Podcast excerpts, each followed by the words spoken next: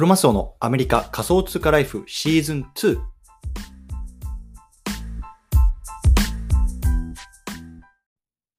皆さんおはようございます。アメリカ西海岸在住のクロマスオです。今日は3月17日木曜日ですね。皆さんいかがお過ごしでしょうか？今日も早速聞くだけアメリカ仮想通貨ライフ始めていきたいと思います。よろしくお願いいたします。さて、今日なんですけれども、今日のテーマは年利3%超え、日本円を運用する方法。こんなね、テーマで話していきたいなと思います。で今回のね、対象のリスナーさんは、銀行預金しててもなかなか増えないしなとか、あとはね、かといってもこう株もね、最近乱高下が激しいしな、激しいしなとかね、こう何かね、こう自分の資産をね、あの守る上でもね、いい投資先がないかな、そんなね、あのことを思ってる方向けの内容になってます。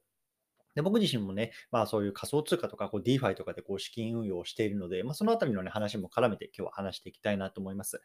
はい。でね、ちょっと早速入っていきたいと思うんですけれども、今日の内容は年利3%超え、日本円を運用する方法、こんなね、テーマで話していきたいなと思います。結論から言うとね、ドルペッグのストエーブルコインを DeFi でレンディングだと思いますね。をやってるんですよね。やってるんですよね。で、あの、これも本当ね、ドルペッグのステーブルコインを DeFi でレンディングでも意味不明だと思うんで、そのあたりをね、ちょっと今日はね、あの説明も加え加えながらね、話していきたいなと思いますので、ぜひ興味がある方は聞いてみてください。というところでね、この番組ではボーダーレスに食っていくっていうのをテーマにアメリカから毎日配信しています。ビジネスや投資を通じて国境にとらわれずにお金を稼ぎ生活していきたい方に向けて、一日一つ Tips やノウハウをお届けしています。仮想通貨や NFT、メタバースを中心に株式投資や不動産投資、副業などについても語っていきますので、興味がある方はぜひ登録をよろしくお願いいたします。というところでね、あの、早速入っていきたいと思うんですけど、まずね、ちょっとあの話しておきたいのが、もちろんね、今日これから紹介する方法っていうのはリスクもあります。で、あの、銀行預金とかに預けてるよりもね、はるかに高いリスクがあるので、まあ、詳しいところはね、ここ自分で調べて、まあ、not financial advice ですよっていうところはね、まあ、前提に置きつつね、まあ、僕がこういうことようにしてね、運用してますっていう話をしていきます。うん。で、多分ね、今日のあの、この10分ぐらいの放送で聞いてもね、こう単語の意味とかもね、あの、すべてを理解するの難しいと思うんですよね。そう。なのでね、まあ、今日出てくる単語とかっていうのをこう自分で調べながらやってみるっていうところをね、まあ、あの、ぜひ推奨したいなと思いますので、そのあたりはよろしくお願いいたしますと。はい。ということでね、早速入っていきたいと思うんですけれども、ね、あの、円安がもう止まらないですよね。で、昨日もあの FOMC っていうアメリカの方のね、まあ、あの重要な会議があって、そこでね、まあ、利上げをしていきますよっていうあの結論になったんですよね。でそれによってね、もうどんどんどんどんこう円が売られてドルが買われるっていうような状態なので、もう本当に今ね、円の価値っていうのがどんどんどんどん下がってきてると。ね、で、まあ、あの118円を超えてきて、多分ね、120円まではもう軽くいくだろうなっていうようなあのアナリストたちも多いですよね。そう。で、これがね、やっぱりさっきも言ったみたいに、こう、円資産がね、どんどんどんどん、こう、あの、ゴミくずになってっちゃうっていうようなね、まあ、僕ら日本人にとってはすごく悲しい現実なんですよね。そうでしかもさ、その日本円でね、持ってたとしてもね、そもそもゴミくずになっていくのに、それをね、こうね、銀行に、わかんない UFJ 銀行とかさ、みずほ銀行とかいろいろあると思うんですけれども、そういうところでね、こう預けたとしてもね、あ全然増えないわけですよ。ね、利率もなんか0.01%とか0.001%とかでしょ。で、これは別にアメリカも変わっあの同じで、アメリカも普通にね、あのセービングアカウントっていうアカウントに入れててもね、まあ、僕が持ってるとこでもね、0.5%。これでもね、いい方だと思いますよ。うん。でなかなかこう1%、2%とかってそういうのを超えてくるところもないので、もうね、本当に全然ダメですよね、銀行預金っていうのは。でしかもね、アメリカなんて今ね、あのまあ、前年比ですけどね、単月ベースで7%とかもインフレがあるので、もうね、あの7%も物価が上がってるのにね、お金は0.5%しか増えないので、もうどんどんどんどんね、目減りするだけじゃないですか。そう。で、本当ね、僕もあの全然その他人事ではないし、日本にもね、日本円の資産っていうのがまだ少しあるので、まあ、本当他人事ではないので、そんな僕がね、こう、あの、やってる、な少しでもね、こう守るためにやってるっていう方法をね、今日はあのお伝えしたいなと思います。うん。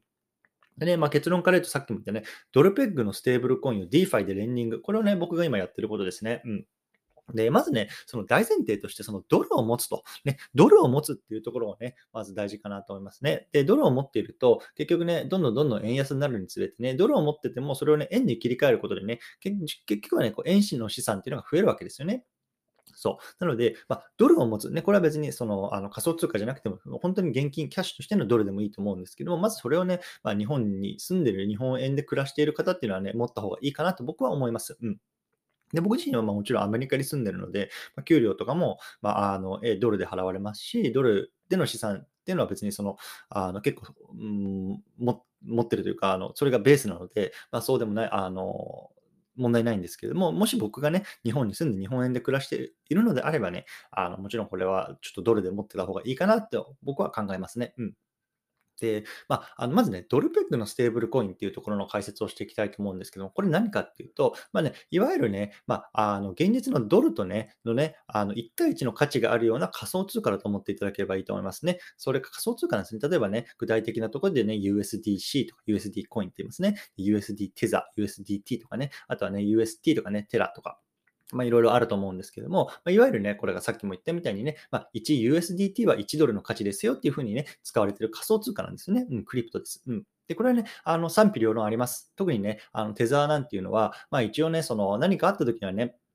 その 1USDT は 1US ドルでね、こう、あの換金できるようにっていうようなね、ところで一応発行されてるはずなんですけれども、一応ね、その内訳を見ると、まあ、あの、ちょっと、すぐには換金できないかもしれないようなものも入ってたりとかっていうので、まあ、結構ね、こう、あの問題視されてるあの通貨なので、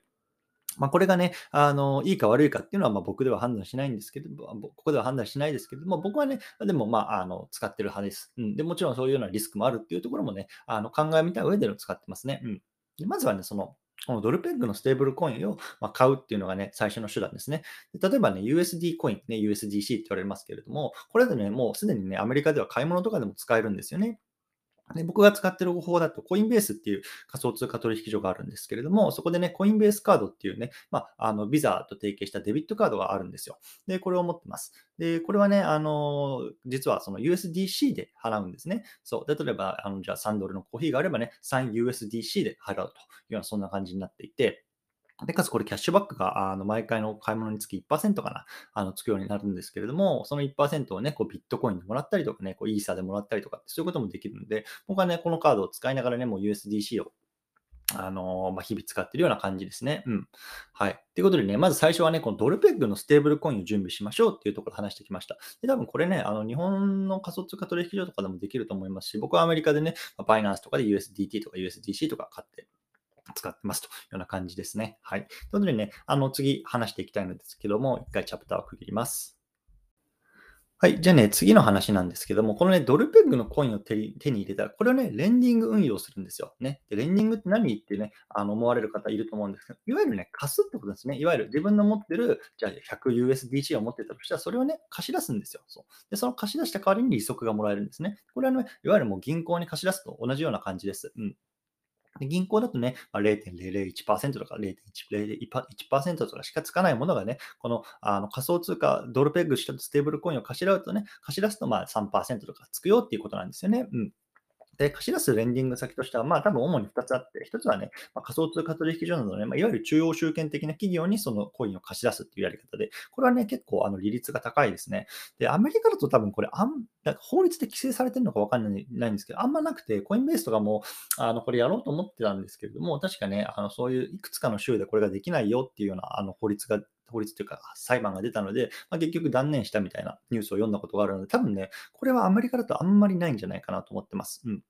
で、まあ、僕がやってる方法は、まあ、2つ目の方法で、こういわゆる DeFi、ね、Decentralized Finance って言われますけれども、こっちの方でね、あの運用します。で、DeFi って何なのかって、まあ、簡単に言うとね、こう管理者のいないこうプログラミングでいわゆるね、働くこういうような金融システムで、まあ、これからね、どんどんどんどんまあ流行っていくだろうって言われてますね。そう、いわゆるね、まあ、銀行とかね、まあ、証券会社とかそういうような中央管理者がいないね、中でこうプログラミングで勝手に動いてる。ね、だからね、その 手数料とかもかからないし、ね、スピード取引手数料とかも、あスピードとかもすごく速いしね、まあ、これから未来のね、金融システムが DeFi にとって変わられるだろうっていうようなところなんですよね。うん。で僕はね、あのこの DeFi の方で運用していて、まあね、そのやっぱりこういうクリプトとかブロックチェーンとか、こういうね、未来にベットしてる人間としてはね、やっぱりそっちの方を使うというところでね、そっちを使ってます。うん。で、具体的に何を使っていくか、使っているかっていう話をね、まあ、今後、これからしていきたいと思うんですけど、まあ、いくつか使っていて、で、あの、一つ、あの、メインで使っているのが、あの、ポリゴンネットワーク上にある Aave っていうサービスを使ってます。ね、あの、AAVE で Aave っていうサービスなんですけれども、ここにね、あの USDT を預けるとね、まあ、現時点での利率で、えっとね、3%強ぐらいかな。USDC でね、2.5%強ぐらいかなあのついていて、で、まあ僕はあの、この2つのアセットに分散させて入れてます。うん、で、まあ本当にね、銀行預金で入れるとさっき言ったみたいにアメリカって0.5%とかなんで、まあそれと比べるとね、やっぱ USDT でまあ6、7倍ぐらい高いし、USDC でもまあの5、6倍高いっていうところでね、まあとりあえずここに入れてますね。で、もちろんね、さっきの話じゃないですけど、インフレが今7%ぐらい進行しちゃってるので、ね、7%に比較して3%ってやっぱりどんどんどんどん目減りしてるとは思うんですけども、とりあえずね、その、まあ、あの、なんだろう、すぐ何かあったらこう引き出せるような資産として、まあ、置いとく場所としてね、僕はこれを使ってます。うん。で、まあ、最後ね、あの、ちょっとリスクのところも話していきたいなと思うんですけども、もちろんね、こうやって DeFi で運用することによってのリスクもありますね。で、一つ目はね、やっぱりそのコインそのものに価値がなくなるリスクですね。さっき言ったみたいに USDT っていうのは少しね、ちょっと問題視されてるよとかっていうような話もあるんですけども、ね、一応ね、今のところは US、1USDT は 1US ドルというようなね、感じでこうペグされてるんですけれども、ね、そのコインそのものがね、もう使えなくなったらもちろん価値はゼロになるわけで、そのリスクはもちろんゼロじゃないですよっていうところが一つ目ですね。そう。で、ね、二つ目はね、やっぱり送金のミスをするリスクですね。で、あのね、銀行とかを返していればね、すいません、ちょっとこれ送り先ミスってしまったんですよとかって言ったらね、最悪ね、あの、帰ってきたりとかする可能性もあるじゃないですか。でもこのブロックチェーンっていうのはもうね、そのアドレスをね、こうミスして入力すると、もうそれが全然返ってこなくなっちゃうんですよ。そうなのでね、まあ、もし慣れてない方とかでね、いきなり例えば1万ドルとかそういうようなね、ところを扱おうとすると、これはね、まあ、ものすごくこう送金のミスのリスクとかも上がると思うので、本当にね、少しずつ始めるっていうところはね、まあ、僕もお勧めしたいなと思いますし、僕もね、あのそういうようにやってしてやってます。うん。そして最後3つ目ね、これはもうね、あのプログラミング自体にこうバグがあって、で、そのバグを疲れてね、こうハッキングされちゃうっていうようなリスクですよね。うん。で一応まあ、このレンディング、DeFi のレンディングの中だとね、この Aave っていうサービスはまあ非常にね、まあ、あの取引量も多いし、一応まあ信頼されてるプロトコルって言われてるんですけれども、まあ、その中でもね、やっぱりそのプログラミングはね、ゼロじゃない、ミスはゼロじゃない、あの、のバグがゼロじゃないっていうところはもちろん理解してなきゃいけませんし、ね、それだけお金が集まってるっていうところはね、ハッカーからしてもね、まあ、あのハッキングしたら大量のね、まあ、しあの資金が手に入るというところでもちろん虎視眈々と狙われてるっていうのはリスクはありますよね。そうなので、ね、まあ、このあたりのリスクと、あとはね、まあ、メリット、もしくは、もしくはね、こう自分の資産がね、あのなくなってしまうっていうようなね、あの事態とね、まあ、そのあたりをこう天秤にかけながらね、どれぐらいの資金をどうやって運用していくかっていうのをね、まあ、考えていったらいいのかなというようなところで、あの今日は話していきたいな、あの終わっていきたいなと思います。うん。でね、正直ね、あの難しいですよ、この DeFi で運用するのは。うん。やっぱりなかなかこう慣れてない方にとって難しいと思うし、僕もね、やっぱりこう自分でね、こう調べながらね、まあ、少しずつトライしてっていうような感じでやっているので、ね、多分今日の内容を聞いてもね、ほとんどちんぷんかんぷんっていう方も多いと思うので、まあ、とにかくね、まあ、あの、興味がある方はもう自分で調べるね、DYOR ね、do your own research ってね、このクリプト界隈では言いますけれども、本当にね、DYOR できないともう。資金を失う、自分のね、資産を失うっていうところがね、往々にしてあるので、このあたりはね、ぜひご自分で調べてみてくださいというところでね、最後まとめていきたいと思います。はい。今日のテーマはね、年利3%超え日本円を運用する方法。こんなね、テーマで話してきました。ね、でね、結論としてはこうドルペッグのステーブルコインを DeFi でレンディングしましょうっていうところなんですね。うん、これ自身は、で、僕自身がやってるのはね、こうポリゴンネットワーク上にある Aave っていうサービスを使ってます。でね、ここで今 USDT を預けて今3%ぐらい。で、USDC で2.5%とか、それぐらいやってますね。うん。で、本当銀行預金に預けてれば全然いいので、こういうふうに僕は運用してますよってような話でございました。はい。ということでね、あの、最後合わせて聞きたいなんですけども、今日はね、日本人が外貨を稼ぐべき3つの理由、経済論、こんなね、テーマで話してテーマがあります。これね、たった5日前ぐらいに撮った話なんですけども、当時はね、これ117円、1ドル117円超えてね、やばいなと思ってね、あの、これ撮ったんですけども、今118円超えてね、120円目指してるので、どんどんどんどん日に日にね、こう、あの、円の価値がなくなっているっていうところもね、こう、危惧しながらね、聞いていただけたらいいのかなと思います。はい。でね、最後、まあ、毎度の告知なんですけれども、こう、ツイッターのね、コミュニティ機能を始めました。ね、こういう毎日の配信の内容の深掘りとかね、あとはもっとこれ知りたいなとかいう気軽の質問とかもこちらでできますのでね、興味がある方、概要欄にリンク貼っておきます。こちら、ぜひ入ってみてくださいというところでね、今日はこのあたりにしたいと思います。お疲れ様です。